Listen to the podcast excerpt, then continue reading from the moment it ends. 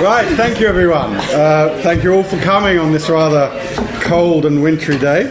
Uh, my name's Toby Dodge. I'm the interim director of the Middle East Centre, but I'm also helping organise the Kuwait programme's series of lectures, under which uh, my old friend has been invited. Uh, Anousheh Ehteshami will speak for about 35 to 45, maybe 50 minutes, and then I'll start to look grumpy, and then there'll be questions and answers. There are four reasons why I was especially keen to get Anusha to come and address an LSE audience this evening. Uh, firstly, I think it, it's not hyperbole, it's very honest to say that he's one of the world's leading experts on both Iranian politics and Iranian foreign policy. He has traced it from his PhD onwards, from his position in Exeter through to his professorship in Durham, and I think his books show not only a focus on comparative politics but also international relations and the twists and turns of the post revolutionary evolution of the Iranian state. Secondly, and he doesn't know this, when I was a young grad student, I saw him give a lecture at SOAS, and I thought what he did was incredibly um, uh, honest but also a wonderful way to lecture that he built the framework within which he was lecturing as he was lecturing, and I've modelled my own lecturing style on this ever since. Thirdly, and rather incidentally, he's an old friend, and I wanted to see him in London. But fourthly, and most importantly, we knew, of course, uh, us at the Kuwait Programme, the Middle East Centre, that there would be a deal in Geneva. And so we pre positioned Anoush to come and tell us all about it once it became public knowledge. So I think Anoush's presence here is both testament to his expertise as an Iran watcher, his brilliance as a lecturer, but our strategic vision for timing this lecture. Without further ado, Anoush Ehteshami. Thank you very much.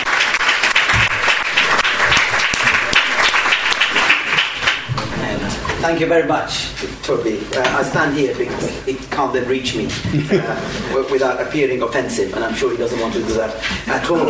Um, when, when I was asked to come and speak, uh, naturally I accepted uh, without hesitation for four reasons. Because, uh, because Toby is a dear friend, and it's always nice to have the opportunity to catch up with him, to see him.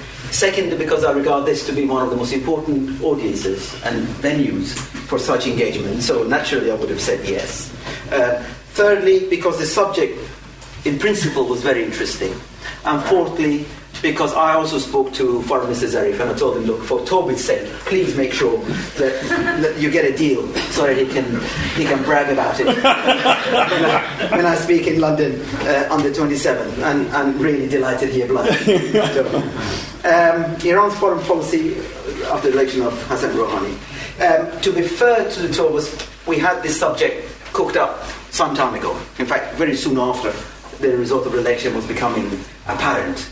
Um, and we thought people would look at the domestic stuff, let's look at the foreign policy stuff. At the time, we had no idea how quickly the foreign policy would become such a driver of, of change as we have now. So, what I'm going to do is spend the next hour or so talking to you uh, about the, the wider context of Iranian foreign policy. Note, I'm not saying foreign policy making, I'm not saying foreign policy process, I'm saying Iranian foreign policy.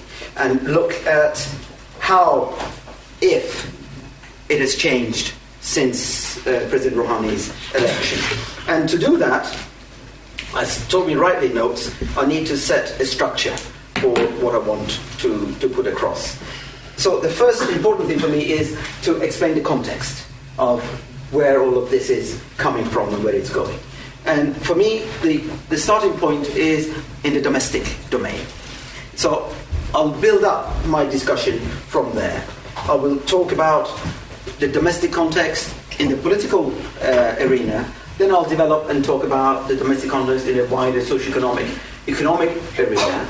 Then I kind of go outside and look at the region as it is and how that may be impacting um, Iran. And only then will I then begin to look at, at, at Rouhani um, and what the priorities might be. I mean, it's very easy to say now, well, you know, it was always relations with the West. He's done it, so we can all pack up and go home. And if we do that, actually, I know we have time for dinner as well. uh, that's an inside joke. Otherwise, I won't have time for dinner. I've got to get back and catch my train uh, up to Durham. So let's begin with the domestic uh, context and look at the political dimension. Do elections matter? Well, clearly, what we've seen from what has happened is yes, they do. they're very important. They provide evidence for looking at the ele- electoral process for all its limitations and conditionalities and, and so on. Uh, no longer as an ideological imperative, but also it's become, dare I say, a bit more Americanized. It's a bit more personal. It's a bit more circumstantial that seems to make things happen. We've seen this before, public sentiment, which drove uh, Khatami to the presidency in 1997. We saw it again in 2005. The same public push that took Ahmadinejad uh, to the seat, and we saw it again in June uh, in support of uh, uh Dr. Rouhani. And the political ground shifted very quickly in all three uh, elections. Once we knew who was the final victor, agendas began to shape and form around them. But in this instance, though, there was another struggle going on and that's between the leader and the urban voters. Let's put him as generally as that. In supporting Rouhani, it seems to me, voters wanted to send a very strong message to the leader that they were really fed up with the policies implemented the previous eight years, of which he was, in fact, the main backer.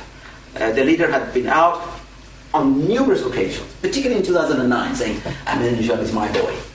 The voters, I think, had, had wanted to make it very clear. And and, and that is apparent because if you put Rouhani on one side, there is a whole gamut of very grey men, uh, present company accepted, standing there, uh, who were grey in their politics, grey in their outlook, and grey in, in, in, in, in their appeal as well. Rouhani stood out from that crowd. It's clear that you know the leader's hand was those grey men around him. And here is this man who comes apparently out of nowhere and, he, and he rushes uh, on the eve of the 9th of June. If you look at the opinion polls, the morning of the 10th, he's won it. Yeah? Uh, it's between him and Ghalibaf, and then something happens. Uh, but actually, quite a lot of things happen, which then assures him uh, victory. So, this was, if you like, a, a, a note of the, the, the, ground shifting in terms of where the leaders stood and where the electorate stood. But his victory also represented the defeat of the most peripheral groups in the Iranian political spectrum. While the conservatives are there, and again they were represented right across the board in the electoral process, nevertheless they've been marginalized quite substantially. But equally remarkably, what we've seen is the almost decimation of the new conservative camp that has spent a hell of a long time researching and writing a book about. They've disappeared like rain in the desert. Uh, they, they, they, they haven't got a political footprint as we speak. They may resurface in a different configuration, but as it stands, eight years of changing, of structuring the regime and the system seems to have more or less disappeared uh, overnight with Rouhani's uh, election. And what Rouhani's election demonstrates is the success of a new coalition of forces from the ranks of Iran's highly factionalized political system. A coalition that is more reformist and less than conservative.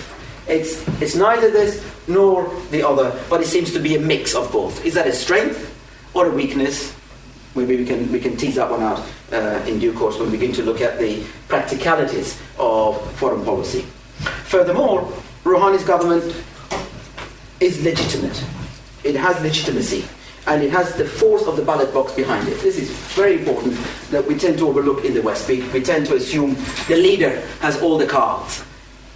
Maybe he does. But what is also important is that the president and his cabinet have the backing of the electorate. He won against all expectations in the first round. He, he won with a fairly substantial mandate of a very high voter turnout, and that gives him authority, but also, equally importantly, room for maneuver in these very difficult currents that, that he's finding himself in. So, to quote Foreign Minister Zarif, for example, he said to Shah al just recently, in our recent presidential election, which was a proud manifestation of the ability of the Islamic model of democracy, to bring about change through the ballot box, my government received a strong popular mandate to engage in constructive interaction with the world, and particularly with our neighbours. We are dedicated to making use of this mandate to instigate change for the better. I mean, this is unequivocal. You know, it's very clear that that mandate is what gives us legitimacy, authority, and ability to pursue the policies that we are doing. That, in a sense, explains why the Conservatives are somewhat silent on what is going on going on here. But having said that, I think the government is going to find it very difficult to unpick the securitized, dare I say, the proto-Stalin state that Ahmadinejad had put in place the previous eight years. But, as, as the saying goes, so far, so good. Also domestically, if you look at the now the socio-economic and economic context, you really cannot overplay this one as an important driver of policy uh, making in Iran. And here, sadly, I've got a long list of things to bore you with in terms of data and figures. Uh, but bear with me because I think they, they do tell their own very strong story about why Iran is changing. First, Iran's oil exports in 2012 may have averaged no more than 1.5 million barrels of oil a day. This is well below 2.5 million barrels of oil a day that Iran intended to produce in its annual uh, calculations. The IEA calculated that uh, in its March 2003 oil market report that Iran's maximum sustainable crude production capacity had dropped by 700,000 barrels of oil a day since December 2011. I mean, this is not peanuts. These are substantial, substantial degradation of Iran's ability to generate cash to keep its, its, its economy going. Uh, data released in January of this year shows that sales had declined by as much as 40% in 2012, uh, and therefore budget projections had to be cut back quite substantially. So much so that even the current government has not yet agreed what it can afford to spend and what it needs to cut. I mean, this is a substantial crisis that, that, they, are, that they are facing. Projections for oil exports this year are for between 900,000 to 1.3 million barrels of oil a day, which does mean a cat- catastrophic drop in exports in more than two years. They've dropped uh, from 4 million barrels of oil a day in 2010 to just over 2 million barrels of oil a day in 2011. The context, though, is very important when you put this in a, in a slightly broader uh, uh, uh framework, and that is Ahmadinejad's presidency from 2005 to 2012, his entire eight years, generated $644 billion in oil revenue. That is the highest amount of money Iran has ever had from oil exports since 1909. Right? In eight years, he generated as much as Iran had done the previous hundred years. Where did he go? But to put it slightly more contemptuously, in terms of the, the, his predecessor, Khatami's uh, income from oil from 97 to 2005, his eight years was mere 157 billion dollars, and in that time he managed to save over 20 billion dollars for future investments. Right? It, it, it shows you the, the magnitude of the crisis that, that Iran was facing. Um, and, and, and things got even worse when the European Union decided to withdraw ship insurance uh, to Iran in, ta- in 2012. That meant that 95% of supertankers, which were covering uh, EU companies, could no longer load Iranian crude without risk. Iran had to put what were really scarce resources already to compensate for the loss of access to super tankers. And in fact, it had to go as far as ordering its own tankers. It ordered 12 of them uh, last year, and that alone costed $1.2 billion without a drop of oil being exported in the first place. Fourthly, there was the loss of SWIFT. SWIFT, the international system for transferring funds, we all use it, companies use it, states use it, is the way that we communicate financially, globally. The loss of SWIFT to Iran was like taking it from the, the nerve center completely. It was to deprive Iran of the ability to conduct business outside of its borders. Hence, billions and billions of dollars are kept in, in escrow accounts outside because Iran simply cannot access them. But also, because it had no money, it had to go back to the archaic system of barters. Right? You take our oil, we'll give you plastic cups instead, for example. But the problem with that, though, is that it diminishes the quality of facilities, of goods and services on offer to Iranians. So even Chinese academics themselves and Chinese companies have acknowledged that there has been such a strong backlash against the, the, the, the lesser than best quality going into Iran from China that they need to think about improving the image after the debacle of Iran importing anything that it could substandard from China and other places in, in Asia. So it's not just the loss of SWIFT, but also what substituted Iran, uh, what Iran substituted for SWIFT. So food, medicine, everything was suddenly a degree or so below what the population was expecting. Fifth, sanctions have virtually crushed Iran's already weak currency.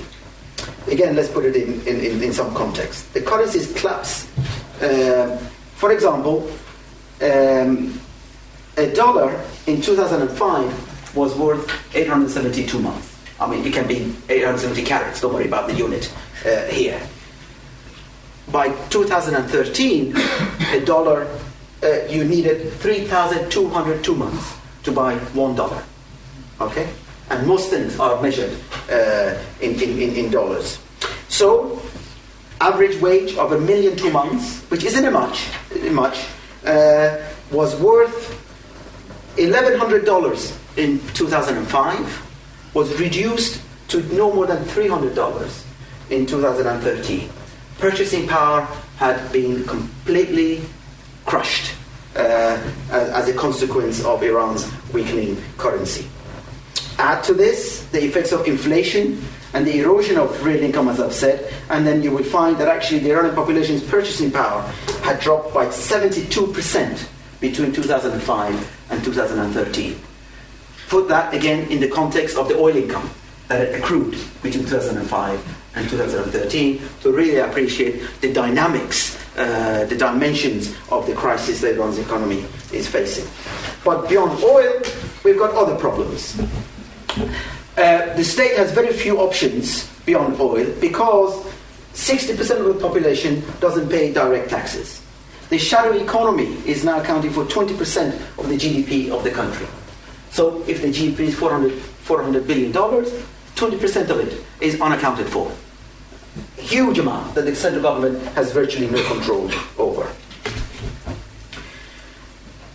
Then there are other demands on Iran. The nuclear program is very, very expensive. It needs $150 billion, a minimum price tag for new investment in the oil infrastructure if it is to sustain its current oil exports. It needs uh, investments for supporting its allies, billion dollars a month going to, to, Syria and to Hezbollah for staying in there. And we know that in January 2012, Iran may have transferred as much as $10 billion of its precious reserves to Syria to keep the regime uh, going. These are big ticket expenditures for a country that can't afford them. So, things at home were not exactly rosy in the run up to the presidential elections. But to look beyond it, let's look at the region and where Iran was sitting uh, in terms of changes beyond its borders. Clearly, the Islamic Republic is increasingly exposed to the seismic shifts which are taking place at the regional level. And it is obviously also less able to manage or control even the forces at play. Iran's national economic situation has worsened just as it's become more vulnerable externally as well. This also is unprecedented, where these two curves cross at about the same time as they're doing now. Iran is vulnerable sub-regionally.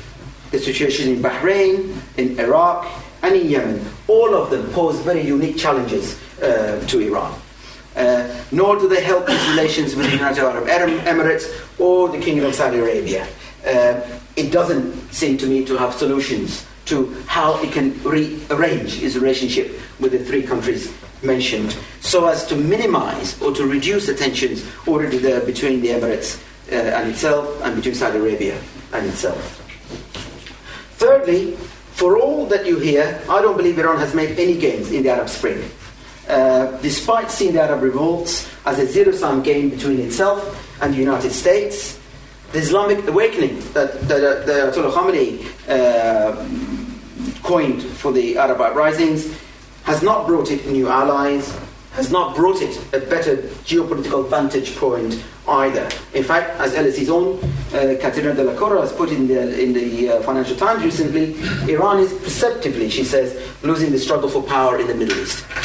I think there is a, there's a great deal of, of, of truth in what Caterina uh, has articulated in her article. Putting all this aside, then there is Syria.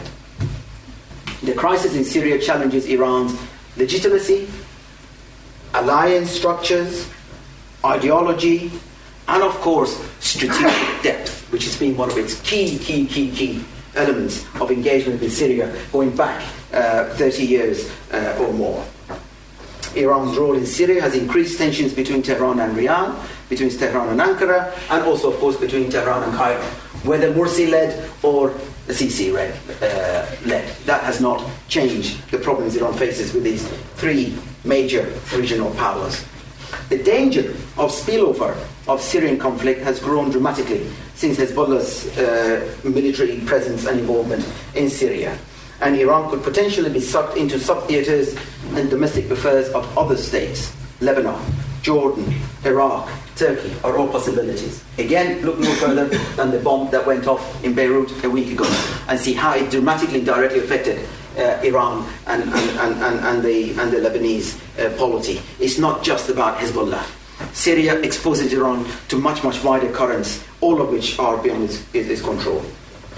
Also, sectarianism, which is not just about Sunni Shia, it is much deeper and sadly much wider than that. But nevertheless, sectarianism, uh, its sharp edge has become, you know, Sunni Shia relations, unfortunately.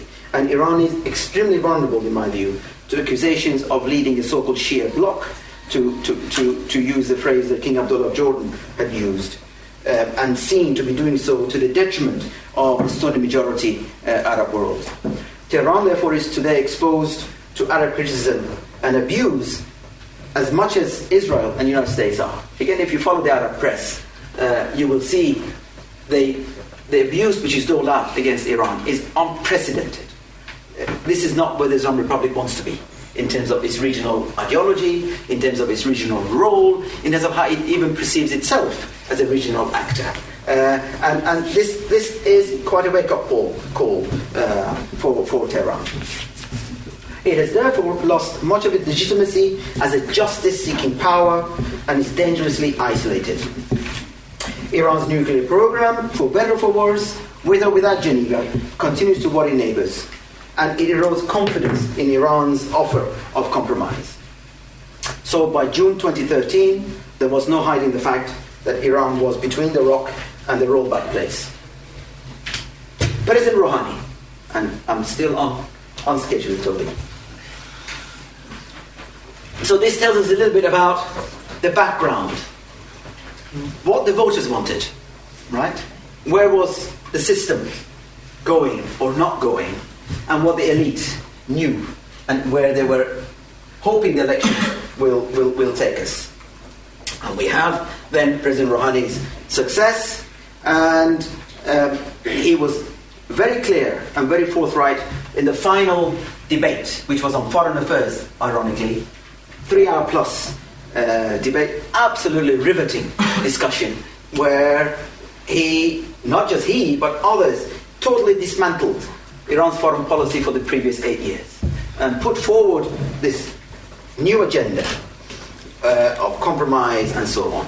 So, let's have a look at where he sits intellectually in terms of interest, and then we can look at some of the foreign policy priorities that, that his government may be following. But first, some fundamentals. The Islamic Republic is a genuinely unique polity. It doesn't quite fit this or that or the other for that matter. It is a creation uh, of its own. It's a republic, to be sure. It has a written constitution, and it has all the trappings of, say, the Republic of France has.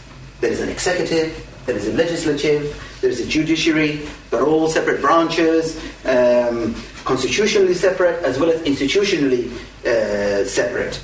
Elections for public office are never cancelled, they're routinely uh, observed to take place without fail. and the results are public, whether we like it or not. whether there is cheating or not. At least we know what the result is. And it's rarely 99.9%, which again is very interesting. It seems to be much, much broader than much uh, uh, against the criticism that Iran seems to generate, certainly in Washington circles. All that well and good. Yet, candidacy for office is tightly controlled. The leader has vast constitutionally given powers. He doesn't invent these powers, guys. They're written in the constitution. He's got tremendous powers, but of course he's been able to accumulate some more uh, in the process uh, as well. The country is faction-ridden, and the body, body politic is divided along ideological, personal, marriage, all sorts of uh, factors and vectors cut it in, in, in different ways. There is thus a multiplicity of centers of decision making, but also ultimately power. Power is visible, but it's also opaque in the Islamic Republic. And this is another of its unique features. And that's why it's a bit like uh, reading tea leaves or looking into a crystal ball. Secondly, there exists a real and seemingly irreconcilable tension at the heart of this system. And, and the tension is not just in one, in one dimension. It is between, for example, ideology and pragmatism. It is between revolutionarism and conformism. It's between globalism and isolationism. is between pluralism and authoritarianism. And it is between exceptionalism and universalism. You can't have it both ways. At some point, you've got to decide which side of these vectors you stand. So long as Iran wants to play all of these games, it is by definition, therefore, opaque and for us from the outside unable to decipher a very clear strategy. And that is why people are constantly worried about we have but they could do so and so. It's because none of these are spelt out nor very transparently indicated. And there is good reason for that that I'll come to in due course. Thirdly, the point to note is that foreign policy is made at home, but also it is made for home. Right? It is informed by domestic balance of forces as much as by the conditions of the polity and, as we've seen increasingly, the economy. These are the issues that drive Iran's worldview now. Uh, in the context of all of these other contradictions of ideology uh, and, and, and so on. Fourthly, foreign policy must aim to meet the state's broader interests, and it is these which are now being redefined after eight years of pointless confrontation with the rest of the world. And fifthly, there seems to be an awareness uh, amongst many in the elite in Tehran that Iran may have overreached regionally and made itself unnecessarily vulnerable to external pressures. Again, you're looking for reasons as to why there is a difference. Well, here is one uh, possible example. So, these are caveats that we need to bear in mind before we look at uh, Dr. Hassan Rouhani. What about Rouhani? Well, he's a very interesting person. Uh, he is what I call establishment rebel. Why? He was at the heart of the regime from its inception. He was, for example, secretary and representative of the Supreme Defense Council between 1983 and 1988, at the height of the Iran-Iraq War. He was commander of Iranian air defenses between 1985 and 1991. He was deputy commander of Iran's armed forces at the final year of the war uh, in 88 89. He was national security advisor to President Khatami between 1918, uh, Rafsanjani between 1989 and 1997, and then became secretary of the Supreme National Security Council during uh, uh, Khatami's presidency. Um, he was an MP, he was deputy speaker of the parliament, he has sat on the foreign affairs committee, he's chaired the defense committee and so on. He is establishment as it gets. He is no outsider. He's very much part and parcel of this system. But he is a rebel. A, a, um, if that is not a contradiction in terms, he's an establishment rebel. He's a product of the system, he's been part of it his whole life, but at the same time, he's obviously open minded on both domestic social issues, but equally importantly, external foreign policy issues. He doesn't seem to be driven by ideology, nor seem to be suffering the, the schizophrenia that the state seems to manifest in so many other areas. As a consequence, therefore, of he and and, and his perception of what needs to be done, the talk in Tehran is of building confidence, of trust, of pinpointing areas of common interest, identifying shared objectives, and pursuing common interests with neighbors and international community. These are all direct quotes either from Zarif or from the president uh, himself. The aim, in other words, for, in short, is for détente. We had this before as well, folks, during the Khatami period. Primarily with the West, but most importantly with the United States.